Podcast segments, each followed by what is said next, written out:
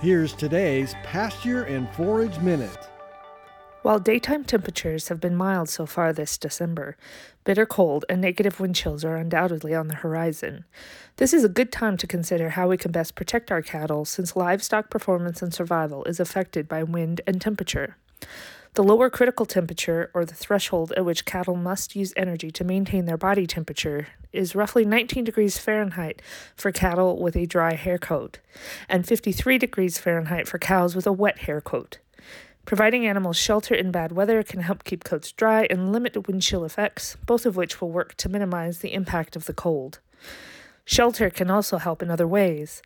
Calving success can increase by 2% behind a windbreak, according to a Kansas study, while in Montana, feedlots during severe winters, cattle behind windbreaks gained 10.6 more pounds than cattle that did not have windbreaks.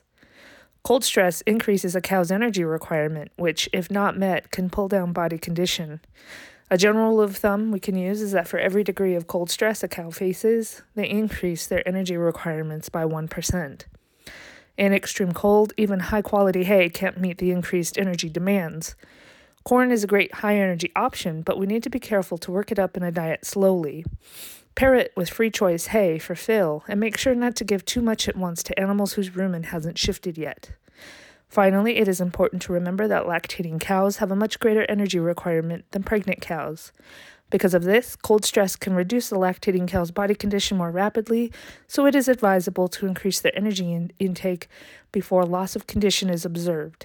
If you have questions about adjusting animal diets to address cold weather stress, your local extension office is a great place to start. For today's Pasture and Forage Minute, I'm Nebraska Extension Crops and Water Educator Samantha Daniel. Pasture and Forage Minute is a production of Nebraska Extension. For more information on how your university is serving Nebraskans, go to extension.unl.edu.